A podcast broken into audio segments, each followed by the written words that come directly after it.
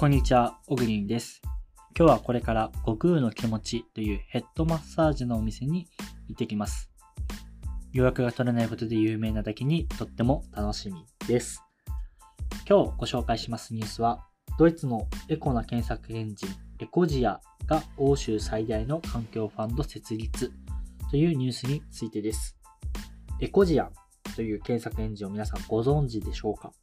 なかなか知らないよっていう方も多いのかなというふうに思うんですけど、この検索エンジンは、まあ、Google とか Yahoo みたいな、まあ、検索したら情報が出てくるようなものなんですけど、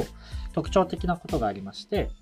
検索するたびに木を植えて社会貢献ができるエコな検索エンジンというコンセプトでやってて、ドイツのベルリンの会社なんですけど、広告収入の約80%を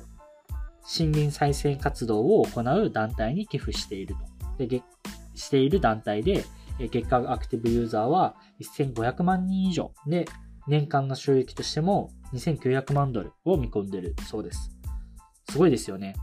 Google とかも検索、Yahoo もそうですけど、検索して出てくるものに広告を出して収益を稼いでるんですけど、その収益の80%を寄付すると。そういった団体なんですけど、その団体が今回4億5000万、500万ドル、なんで460億円規模の気候変動対策ファンド、えー、ワールドファンドっていうのを立ち上げますと宣言したそうです。でこのファンドは二酸化炭素の排出量の削減を目指す交通分野やエネルギー関連企業、食品関連のスタートアップを支援するために作られたファンドになります。で、有名な人、出身元には、例えばドリゴバって、あの、有名な、えっと、旅行サイトですね。の創業者とか、サッカー選手、ドイツ代表のサッカー選手に、マリオ・ゲッツっていう、今は代表やってないのかな？どうなんだろう？やってないと思うんですけど、えっと、元代表のマリオ・ゲッツっていう選手なのが繋がれているということになります。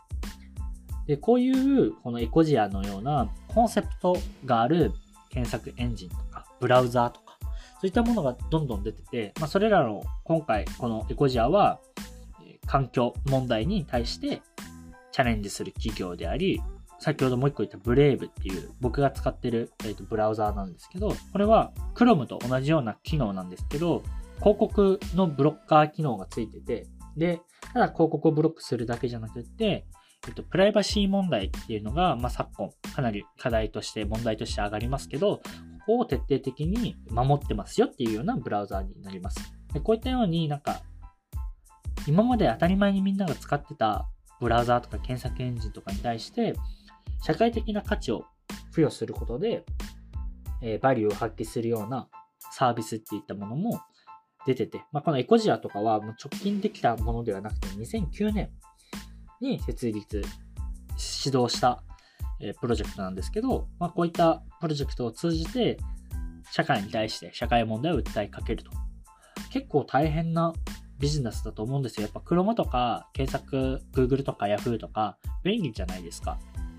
で、あんまり変える理由ないときに、こういうコンセプトで変えてもらうってそんな簡単なことじゃないのかなっていうふうに思うんですけど、でも実際にもう1500万人も使って、収益としても2900万ドルもあるエコジアとかを見ると、すごいなと、純粋に思う一方で、どうなんですかね ?Google とかああいった企業はこういうのを見てて、自分たちもこういう活動をとか、そういうアクションにはならないんですかね？まあ、環境に対してこうやって寄付することだけが全てではなくて、もちろん事業で上げた収益に対して社会に価値あるサービスを届ける。そのための投資を行うことで、まあ、社会がより良くなるっていう側面もあるので、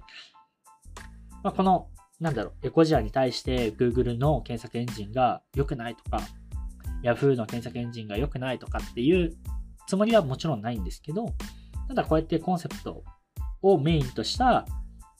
サービスが出てくるっていうのはとっても素敵だなというふうに思います。多分、単純な使い勝手っていう意味で言うと、まあ、Google のがいい場合もあると思うんで、とってもこういう使い勝手とかじゃなくて社会的な意味とかでサービスを作っていくっていうのも今後一つのヒントになるのかなというふうに思います。今日のニュースは以上になります。これからマッサージに行ってきます。では。